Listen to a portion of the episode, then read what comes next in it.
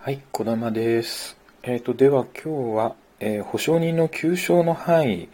に、えー行きたいと思います。えっ、と、保証人がですね、えー主たる債務を、まあ、えー返済、弁済した場合にですね、え主たる債務者に、えー求償できる範囲が違います。あの、委託を受けた保証人と、え委託を受けない保証人で大きくまずくくりがありまして、え例えばあの、え委託を受けた保証人の方ですと、まあ、原則が、えー免責行為があった日以降の、え法定利息及び避けることのできなかった費用その他の損害ということになります。これがあの求償の範囲です。えー免責が行為があった日っていうのはあの弁済した日。あの保証人が弁済をした日以降に、えーかかる、えー法定利息うーおよび避けることのできなかった費用その他の損害が全部、えー求償できると、まあ、委託を受けた保証人の場合ですね。ただ、えー委託を受けた保証人が、えー主たる債務の弁済期前に、えー債務の消滅行為をしたときはその保証人は主たる債務に対債務者に対して、えー主たる債務者がその当時利益を受けた限度において求償権を有すると。いうことであの、まあ、期限の利益を放棄して弁済期前なのに、えー委託を受けた保証人が、えー消滅行為を債務の消滅行為をしたという時は、えーその当時利益を受けた限度において求償権を有する。でも原則はあその免責行為を行った日以降の法定利息とかおよび避けることのできなかった費用その他の損害とかまあもろもろが、まあ、基本はもう、えー求償できるよということです。で一方あの委託委託を受けない保証人、えー頼まれてもいないのに保証人になったっていう人は、えーまあ、えー細かくはですね、えそれが主たる債務者の意思に反しない場合と反する場合とあって、え主たる債務者の意思に反しない場合は、えー免責行為があった時当時に主たる債務者が利益を受けた限度、えその当時利益を受けた限度に求償権をする。だからあの、えー委託を受けなくてもあの主たる債務者の意思に、えー反するか反しないかっていうのにもって違う、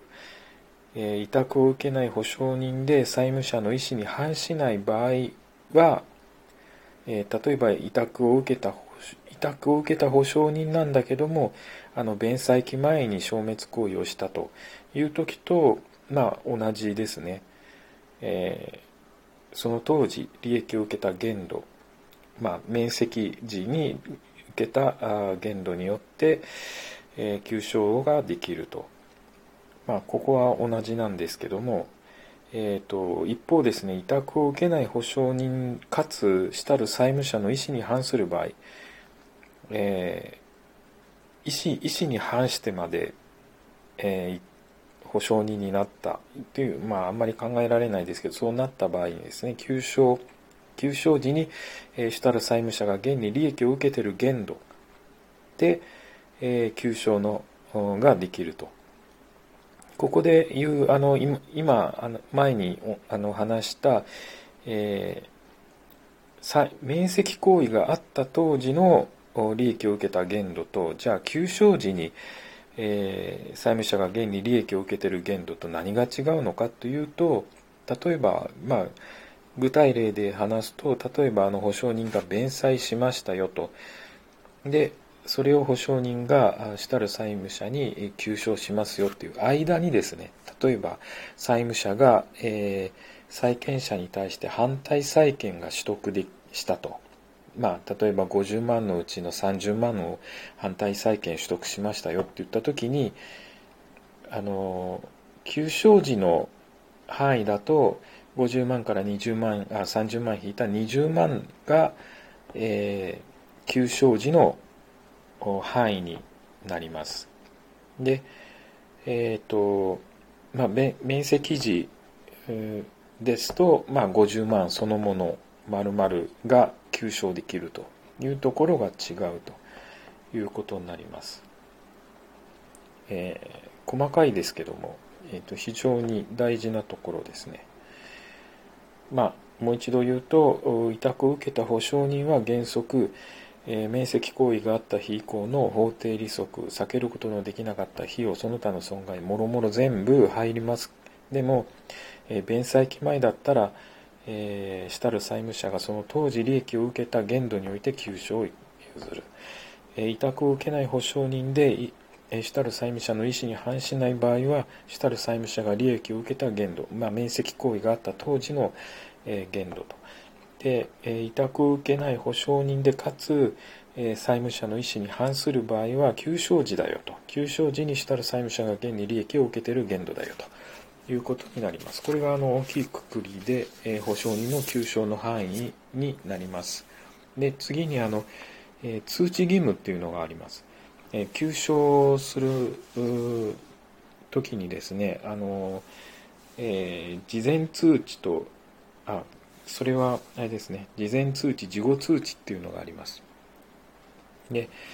えーと、委託を受けた保証人と委託を受けていないが主たる債務者の意思に反しない保証人委託を受けておらず主たる債務者の意思にも反する保証人。っていうあの3パターンにプラス主たる債務者が通知義務をに違反して、えー、事前通知、事後通知にあの違反して、えー、で、っていう場合と、あの全部で、えー、5個のパターンですね。5つのパターンを考えていかないといけないんですけども、まず、え、委託を受けた保証人が、え、必要になる通知義務というのは、え委託を受けたわけですから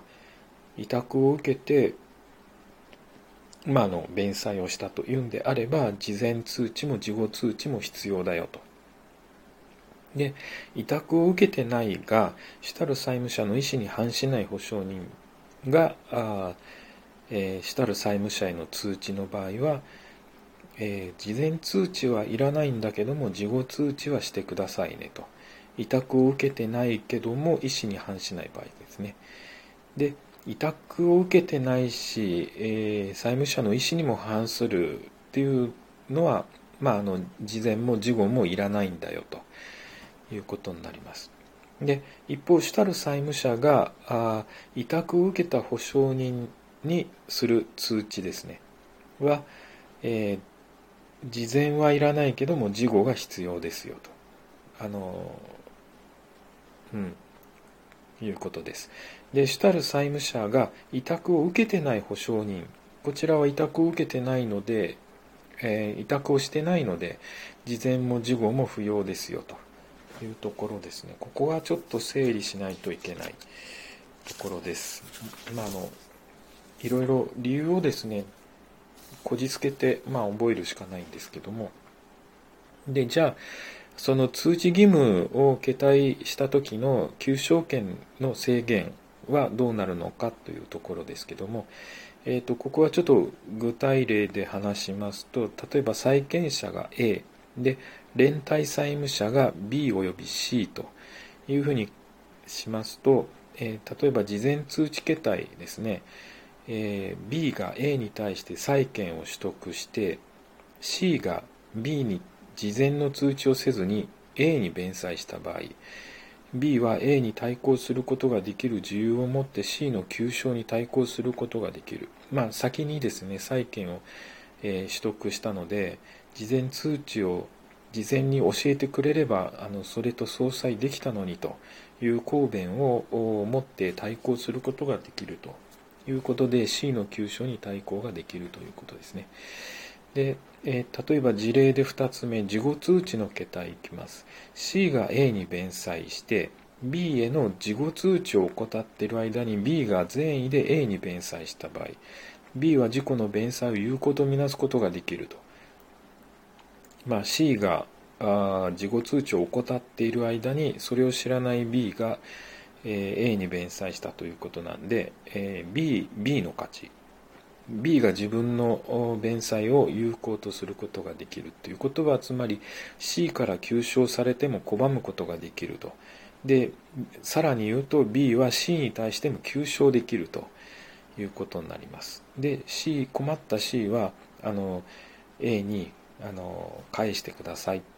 ていう話になりますね。で、あの、事例3つ目、事前事後通知を携帯した場合、えー、例えば C がまず A に弁済し、B への事後通知を怠っている間に B が C への事前の通知をせずに、えー、善意で A に弁済した場合、まあ、C は、えー、事後通知をしていない。その間に B は事前通知をせずに、A に弁済したという、まあ、どちらもあの通知を怠っているんであれば先にされた C の弁済が有効となり B は C からの急所を拒むことができないと。いう結論になります。えーと、非常に細かいところではあるんですけども、えーと、ここがあの、えーと、と関係の、えー、論点になります。はい、以上です。